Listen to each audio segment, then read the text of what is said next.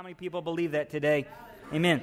You know, I do believe that the best days of the church, even though we know that the days are darker and darker, I do believe the best days of the church are yet to come. If you look at the book of Acts, and we see all that God had done in the book of Acts through His people, that was just the beginning, all right? And I have to believe that God is still wanting to do some greater things for His last days church. How many people believe that today? Well, this morning we're going to talk about shrinking faith, and we're going to contrast it with saving faith. But we're going to talk about faith as a whole today. But if you have your Bibles, turn with me to Hebrews, the book of Hebrews chapter 10, verse 19. And we're going to just talk about the last couple chapters of the book of Hebrews. We were on a series a few weeks ago talking about the revelation, the glory of Christ, and Christ revealed through the book of Hebrews. And we finished that series, but I really want to capstone it with today's message over the last couple of chapters of the book of Hebrews, talking about shrinking faith. But just a quick story to open us this morning. And you know, in 1900... around the years 1900, there was a great revolt, a great split in China. And it was this insurgent movement. It was very anti-foreigner, Westerner, like American and European, anti-Westerner, and it was anti-Christian. And it was called the Boxer Rebellion. And this great big rebellion, you can look it up on Wikipedia or whatever, but there was a story about a group of young people. And these insurgents who were anti-American, anti-Christian, came to this Christian mission complex, this house. And they surrounded it and they blocked all of the gates except for one. There were about 100 students and missionaries inside. And they took a cross and they laid that cross down in the dirt at the entrance of that one gate. And they told those students, they said, if you come out here and you trample and walk on top of this cross, we will let you go and live. But if you do not, you'll meet death. The first 7 students come out, and they, fearing for their life, they walk on top of the cross, and to their word, the insurgents let them go. But there is a little girl, the 8th little girl, she comes out of that mission. She kneels beside that cross and she prays for strength and she walks around it and she meets the firing squad and she dies for her faith. And her saving faith inspired the rest of the 90-some-odd students to do likewise, and they all walked around that cross and met their death for Jesus Christ. In that moment, where would your faith stand? Would you shrink back and trample on the cross of Christ for fear of death? Or would you stand up and persevere and march head first into the glory of Christ? How many people want a saving faith, a step forward kind of faith, a faith that's going to say, I'm not going to trample on the cross of Jesus Christ? Amen? Where would your faith stand? You know, I think in America today, there is a great slacking away. And I don't say falling away because nobody thinks they're falling. It's a slacking away. It's a slow fade that the great Casting Crown song sings about. But it's a slow fade that I can just, you know, I can miss a few services here and there. I'm not really engaged in my prayer time like I know I ought to be, but I know Jesus. I love Jesus. And perhaps they are saved. But you can see in America today that, you know, the average American Christian only attends church once or twice a month, and if that's you today, I'm going to challenge you to take it up a notch, okay? I'm not going to just play around here this morning. I believe God's got some great things ahead. But we see there's a slacking away, and I look at what is happening, I'm not talking about our church, but in the American church today, that many people, without realizing it, are losing their footing of faith. They're growing morally lax. You know, in America today, we're ordaining homosexual pastors. You know, in America today, we are seeing believers engage in premarital sex without conviction. I mean, believers that know the Word of God. We see divorce through the church just as much as we see in the world, and I don't think it's a failure on the part of that one spouse. I think it's a failure on the part of those those individuals as Christians, not about what their relationship with their spouse is. I think it's about being the church and saying, I'm so in love with Jesus that I want to be all that my spouse needs me to be. And so we see that one spouse normally is not going all in with Jesus. And we see today that in a Christian home, we're watching the same movies, we're watching the same TV shows and books and music as the world. And I'm telling you, you turn the TV on and it's filled with homosexuality, it's filled with premarital sex and nudity and foul language and vulgarity and paganism and all the like. And we take it all in. Now, I know we're in the world and I'm not harking on TV shows and I'm not harking on religiosity today. Hear me. But when we look at all this stuff, I'm telling you, it's draining us dry. Because today there's this great slacking away, because think of it this way. Instead of drawing near to Christ today in these last days, how many churches today have a Spirit-filled prayer meeting? That was the foundation of the early church, a Spirit-filled prayer meeting. How many churches today have those? How many churches today have the zeal and the power of the Holy Spirit like the early church did?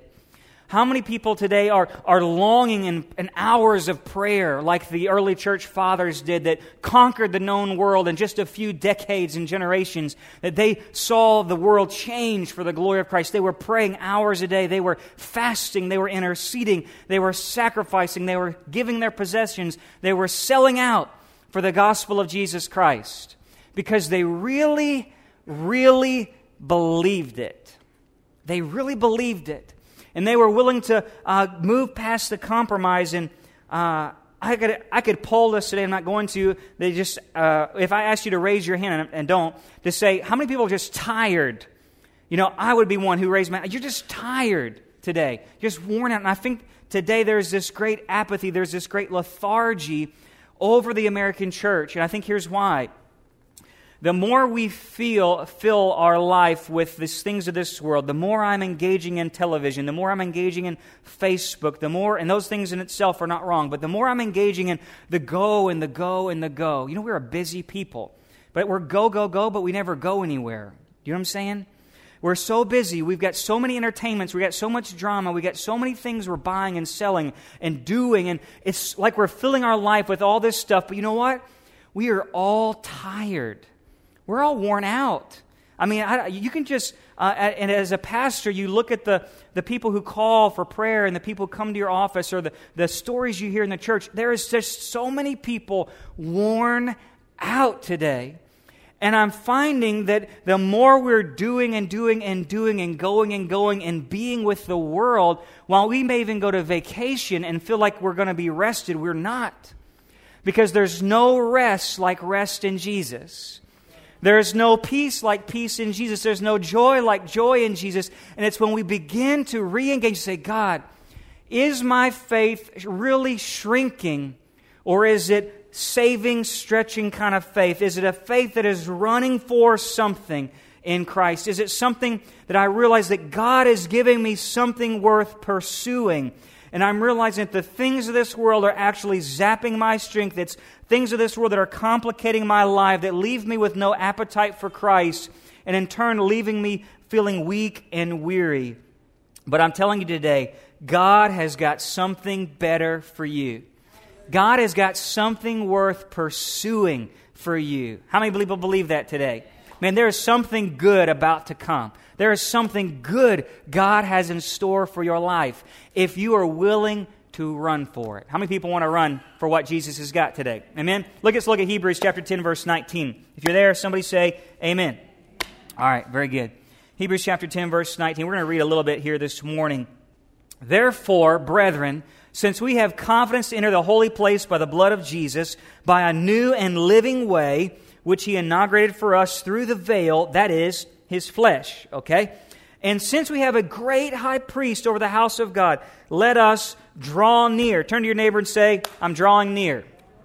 Okay, let us draw near with a sincere heart in full assurance of faith. There's that assurance there. Remember that. Having our hearts sprinkled clean from an evil conscience, our bodies washed with pure water, let us hold fast. Remember that word.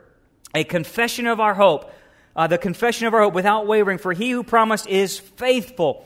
And let us consider how to stimulate one another, or spur one another on to love and good deeds, not forsaking the own assembling together as the habit of some, but encouraging one another all the more as you see the day drawing near." I believe God has an encouraging word for us today, but it's going to come with some challenge. Because as soon as he talks about, hey, let's not stop going to church. Instead, let's start coming to church, not just attending. Let's start being an encouragement because God has got something for us. He's been our great high priest. He's been our perfect sacrifice. He's made a new and living way to get us access into the presence of God. So why in the world would we want to skip out on being together? Because we've got something awesome. Amen. Amen? We've got something awesome. And he says... and he goes on, just the next couple of verses, he says, "Now, let me tell you this, though. While we're engaged in this, I want to challenge you that believers are no longer to go on willfully sinning, because there's a severe and certain punishment," he says, "for those who trample on the cross." Remember, we just talked about trampling on the cross with that story in China. There's severe punishment for those who willingly, purposefully trample on the cross and deny Christ by willfully sinning. But he says, guess what? But there's something better for you. So he says, look in verse 35. "Therefore, do not throw away your confidence, which has a great reward." Remember that word confidence. Talking about faith, "which has a great reward. For you have need of endurance, so that when you've done the will of God, you may receive what was promised." Verse 37, here we are. "For in yet a very little while, he who is coming will come and not delay." How many people believe that today?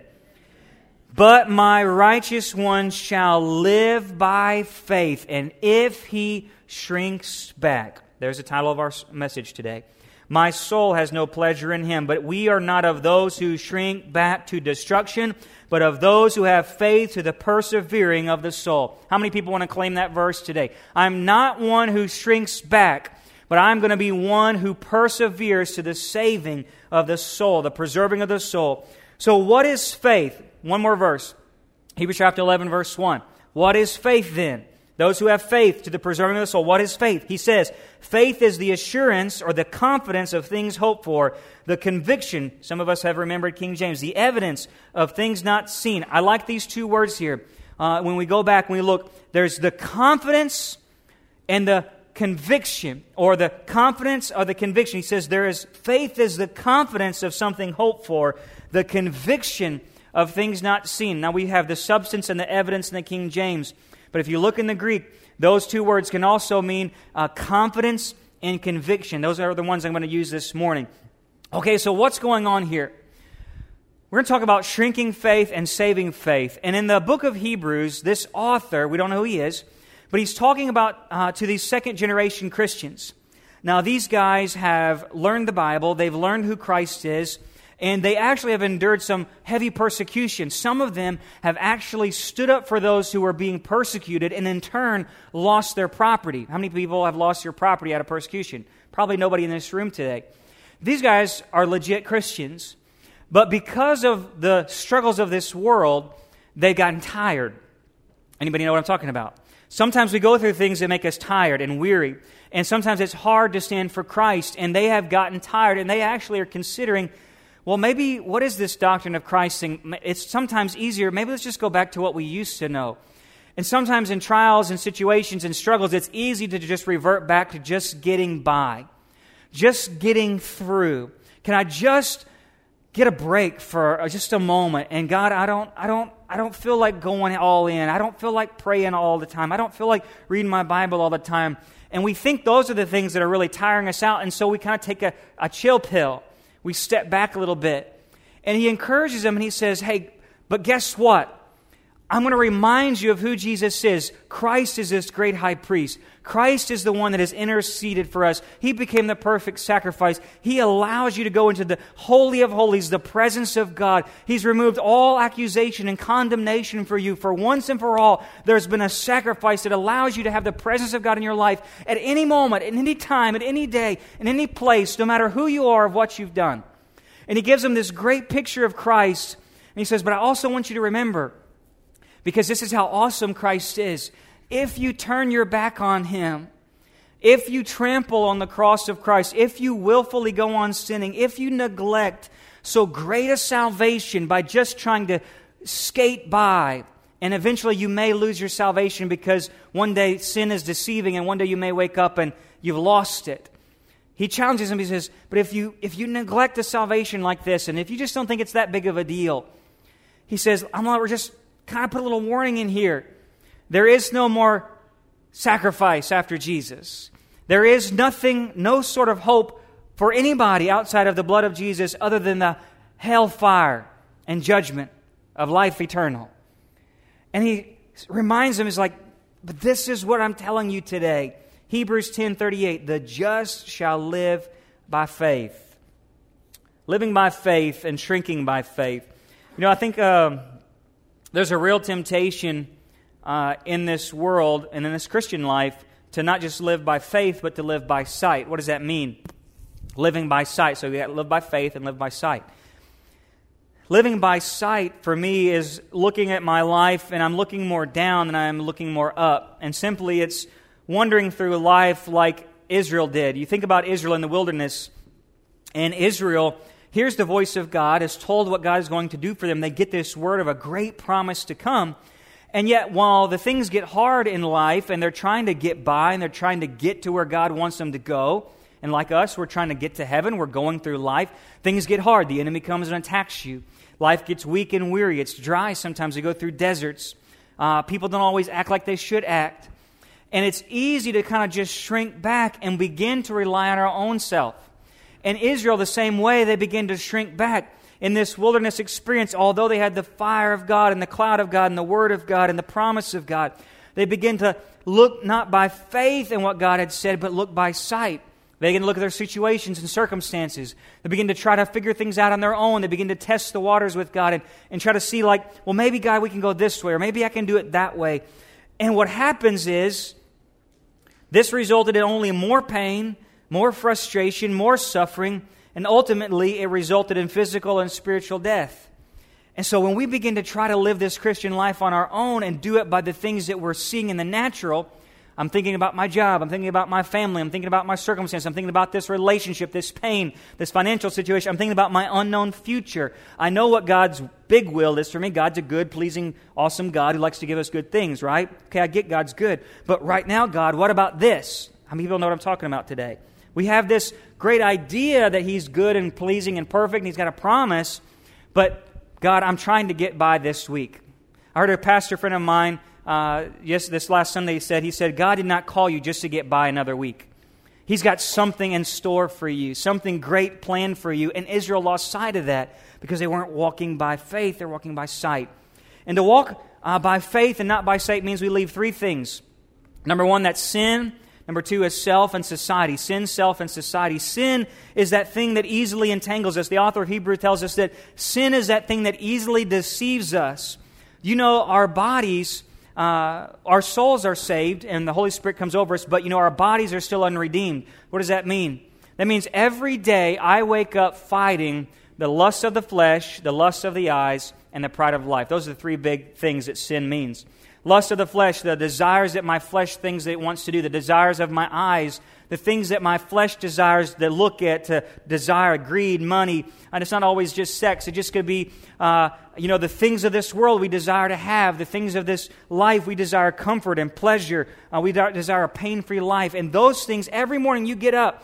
And even though your soul is saved, your body is not yet redeemed until this second coming of Christ. So you live every day fighting these things. And sin is very real.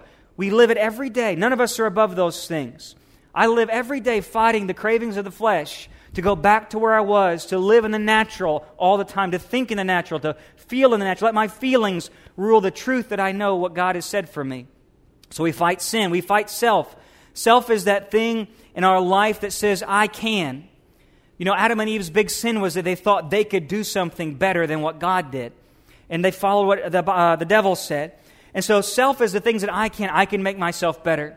I can try harder and I'll be a better person. I can quit this or that habit and that'll make me better. I can do this or do that. I change how I wear, if I change how I talk, if I change what I watch, those things are only outwardly things. And the Bible says we can change all the outwardly things we want, but we can never change the inwardly things. That's only reserved for the Spirit of God.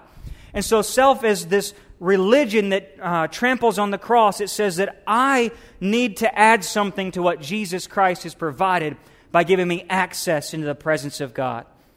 Church, the only thing you need is the presence of God. You don't need to change anything. The presence of God will change you, right? And so we leave sin, we leave self that says, I need to change something.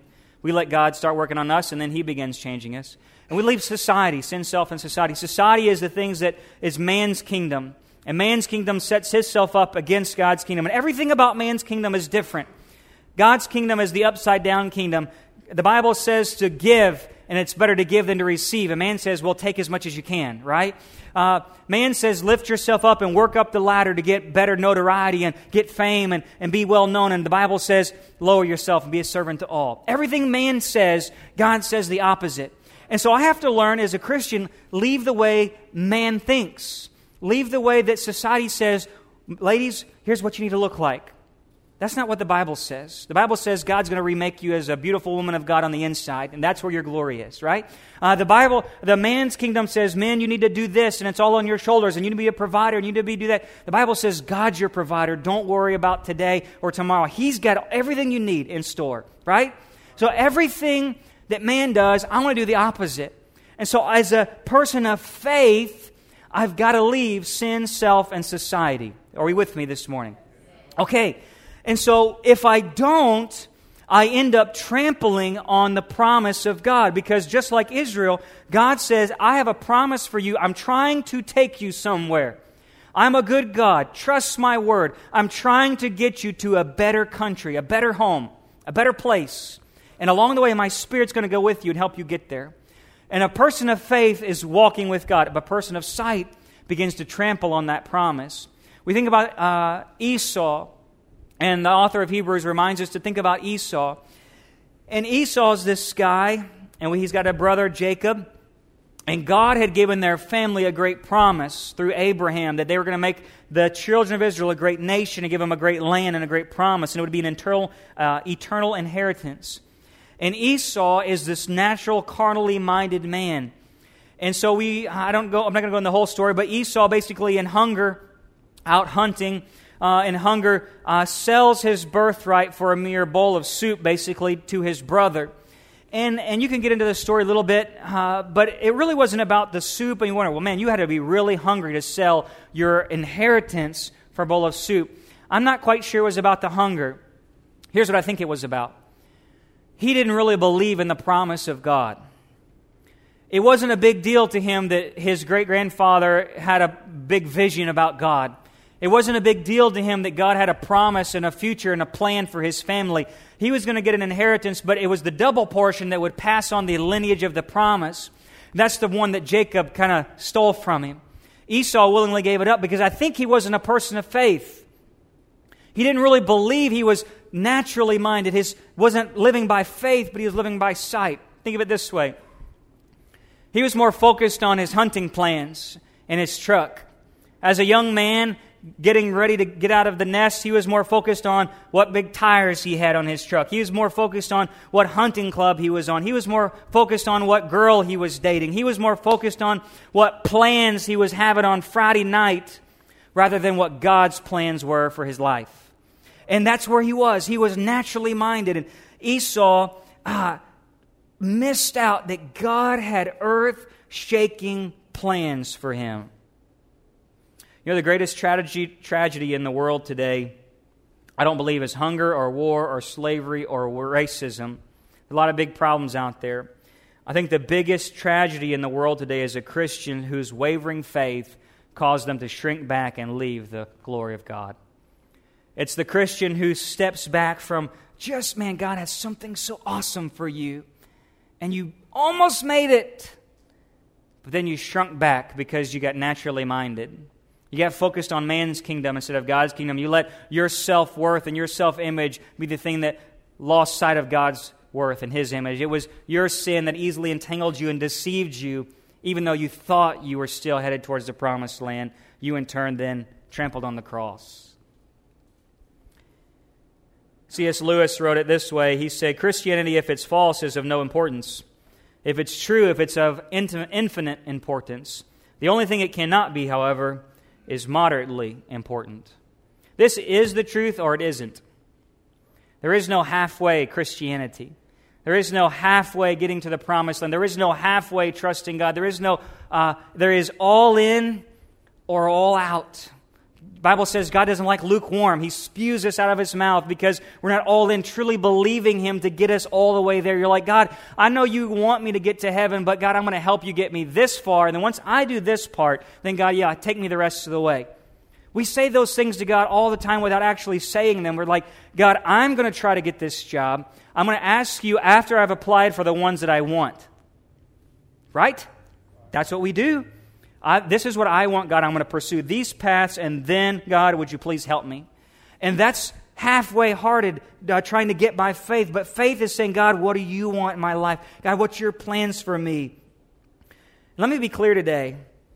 You know, we all make mistakes. The Bible says we all fall short of the glory of God, and I am no better than anybody else. I have made mistakes. I struggle daily to live a holy life. And the Bible is not telling us today that God has never thought that you could be perfect on your own. He's not calling you to say, I expect this level of perfection for you, because if he thought you could be perfect and do it without Jesus, he never would have sent his son. Jesus had to be perfect for you. And so I'm trusting in his perfection. But here's what God's requiring from me today. He's not asking me for perfection. Yes, does he want it? Yes, but follow me. God is not asking you for your perfection. He's asking you for your faith. He's asking you for your faith. Jesus became perfection for you. He's asking you for your faith. So the question today really is not, what did you do and what are you doing and how bad are you doing and how good you're doing? The question is, how's your faith? How's your faith? I'm going to make mistakes. The men of God, these great men of God, made mistakes. We all fall short, but Jesus became perfection. But the Bible says, I attain his righteousness by faith. The level God wants me to get to, the place God wants me to get to, is only a journey of faith. Not my trying to be better. It's a journey of faith. So let's talk about what is saving faith today. That's the big question today. What is saving faith? Because I don't want a shrinking faith. I want saving faith. Let's look in Hebrews 11. Turn there. Just flip over. Hebrews chapter 11. The author gives some great examples about this saving faith then, because it's like, Jesus became perfection for me. I know I'm supposed to be good. I'm supposed to be holy. I'm not supposed to shrink back. I'm not supposed to trample on the cross. I'm not supposed to willfully deny what he's done. I'm supposed to trust in it. So, but he's saying, though, the real thing you need, because Jesus has already been perfect for you, you're perfect in him, now you need faith that keeps you moving forward. And this saving faith, and he says, let me tell you some stories, Hebrews chapter 11. Faith is this confidence, and it's this conviction. And he says, I'm just going to paraphrase, Abel, example, offered a sacrifice in faith. It pleased God. He became righteous. Enoch witnessed to the world, prophesied to the world of what would come in the end times. Enoch pleased God by his faith, and so God took him. Abraham believed God at his word, didn't know where he was going, sold all of his possessions, took his family, moved to a new country a lot of miles away, and didn't even know how to get there. He just, every step of the day, he walked with God.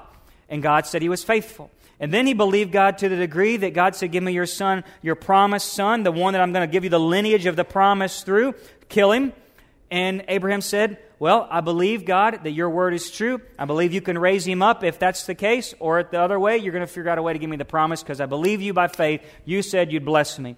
And so Abraham was counted as righteous by faith. We look at other guys in there. We think about Joseph. Here's a guy who was going to die without ever seeing the promised land of God. And he believed in such the word of God that God had prepared a home for him and his people, that even though dying in the foreign land, he told his sons, whenever that day comes when God's promise happens, dig up my bones and take me with you. That's faith. I believe something even if I haven't seen it, it's going to happen because God said it. Amen? If God says it, it's going to happen. And so he says, that pleased God. Now, were these men perfect? Absolutely not. Think about David. Abraham messed up God's will. David, likewise, committed murder and adultery. These people were not perfect. But what was happening here is they were running towards God's promise of a new home, and they proved their faith. What it really means is their lives demonstrated, I really believe God. Does your life demonstrate you really believe God? Because see, there's some action in here. I'm going to give you three things today to take home of what saving faith really is. And you don't need any other type of faith than saving faith. There is not a higher level of faith to see more miracles and healings and or get words of knowledge and mysticism. There is one type of faith, that's saving faith, and that's the only faith you need. And here's the three words you want to write down this morning. Saving faith, number one, is confidence. Confidence. Hebrews chapter 11, verse 1. That faith is the confidence of things hoped for. It is a confident hope, the assurance, the confidence of what? I believe it's a confidence of, number one, of who Jesus is. I'm confident in who Jesus is. You know what that means? It means that this substance, if you go back to the King James, the substance of things hoped for, the confidence of things hoped for, that means that the substance of my life must be rooted in, grounded in, I believe Jesus Christ is the Son of God. I believe He is King of Kings and Lord of Lords. I believe He is the perfect high priest for me who makes intercession day and night before God. I believe He is the perfect sacrifice, the spotless lamb that is good enough, the one-time sacrifice that shed His blood for me, that I never have to sacrifice that again, that my life does not have to die because of who He is. Do you believe that today?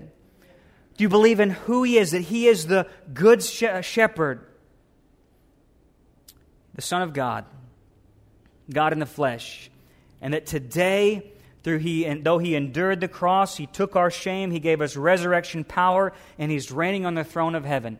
If you don't get that today, man, we should have some shouting on that one. If He is reigning on the throne of heaven, you see, I must have confidence that Jesus is where He says He is. Do you understand today? If I'm going to go through persecution, if I'm going to face rulers and principalities and powers, if I'm going to stand before the high courts that are ready to chop my head off in a Muslim country, I must know I have a God who is sitting on the throne in heaven, and I'm not going to be shaken, I'm not going to shrink back, because I'm on the winning team. Amen? You see, it wasn't just a get by faith. It wasn't just a get through your week kind of faith. Oh, Lord, if I don't have a help from you, I don't know how I'm going to make it through these bunions. It wasn't that kind of faith. It wasn't like, God, I don't know. God, no, it was Abraham. God, you said you have a promise for me. I'm packing my bags. I'm walking by faith, not by sight. I'm leaving sin, self, and society because I know Jesus has got something better for me. Amen? So number one, it's got to be a confidence. Come on, church. We've got to be a little bit more confident in who Jesus is. We're all messed up about who's president and what's going on in the world. Who cares? Really, who cares? We're on the winning team. We have a kingdom that's not been shaken. Amen? Come on. We don't care about demons, and I'm not scared of demons and the devil, and I'm not caring about sickness and cancer. All that stuff, yeah, we endure it. We're going to go through it, but we're going to beat it. Confidence, boldness. And so number one is confidence. Number two is conviction. So it is the assurance, the confidence, the substance of things hoped for. It's the evidence, the conviction of things not seen. All right, so the conviction. What's conviction? Saving faith requires conviction, I think. So we got the confidence about who He is. I think it's a conviction about what He did. So who He is and then what He did. Conviction about what He did. You know, people have all kind of quirky convictions today. You can see it even online. These environmentalists, they are anti-oil, but yet they'll go kayak out there in an oil-based kayak, go protest things. They'll drive cars. You know, we have quirky convictions that don't make a lot of sense. You know, there's an assembly line of meat packaging probably somewhere, and one says organic, and one says, you know, the off-brand, and well, I can't eat that because that's organic, you know, or that's organic, I have to add that. And we'll pay $9.99 a pound for something because it has a little sticker on it, not knowing they come from the same place. I mean, we have a lot of quirky convictions, right? And so there's conviction, though, is this strong belief that I'm fully convinced of, and that it manifests in action. Okay, I'm going to say that again. A true conviction is a strong belief I'm fully convinced of that manifests in action. That's why the author of Hebrews when he talks about faith, he uses all these keywords in this chapter, in chapter 10 and 11. He says, seek, draw near, hold fast, stimulator, spur on, encourage, and run. You look at all those guys in chapter 11, they all did something. We have a small group here today. It's called Faith That Works, because faith actually produces something. Faith is an action. It's an action word.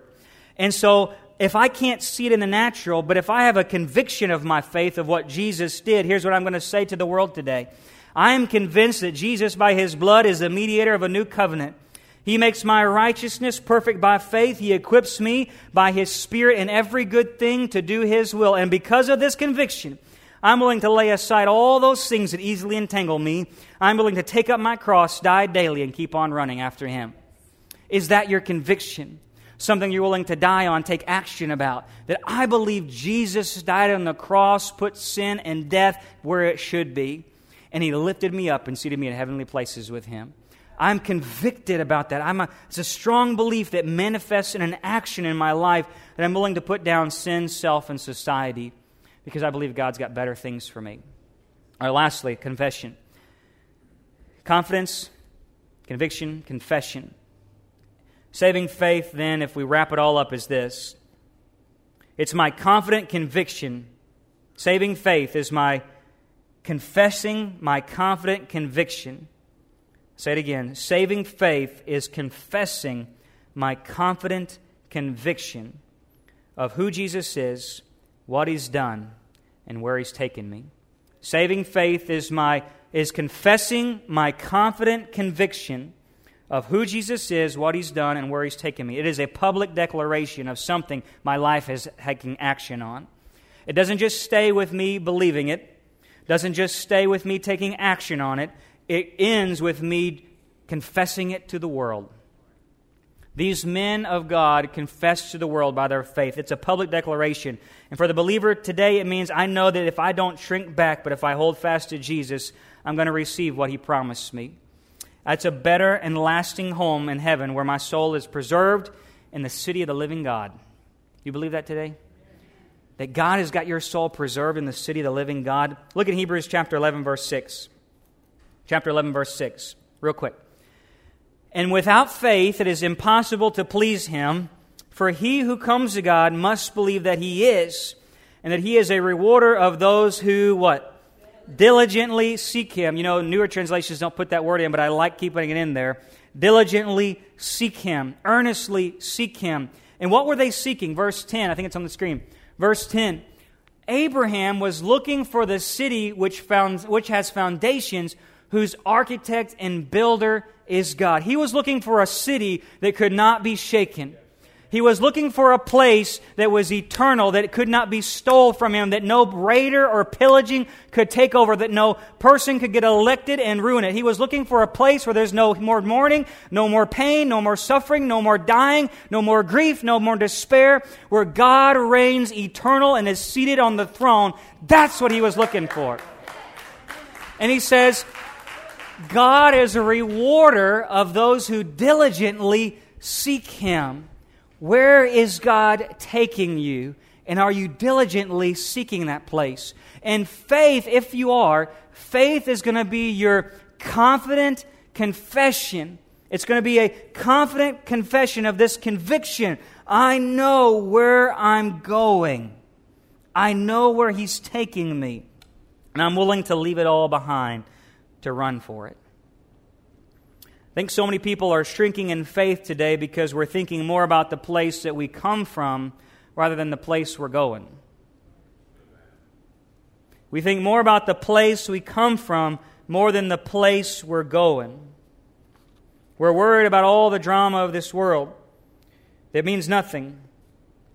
We're all going to parties that leave us lonely and hobbies that produce nothing and buying stuff we don't need and can't take with us. And we're always going and busy and going to places that lead nowhere, that produce nothing in eternity. We're so caught up in the world today. We're so focused on where we're coming from instead of where we're going. I want a confident conviction that I confess to the world. Saving faith. Saving faith. Is your faith shrinking today?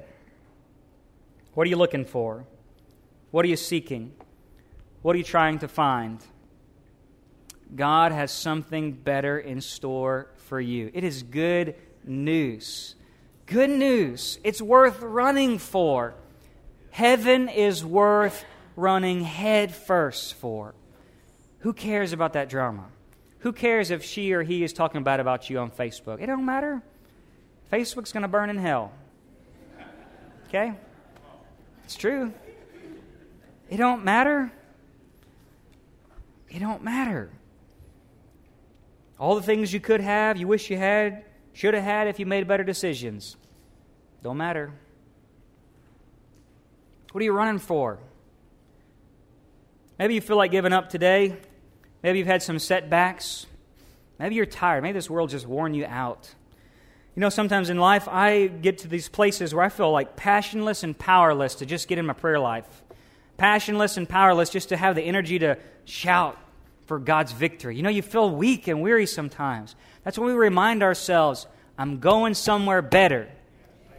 God's got something better for me. His presence is here with me, and He's taking me somewhere. He's not just trying to get me through another week. He's taking me somewhere better. Amen? Amen. Worship team, would you come?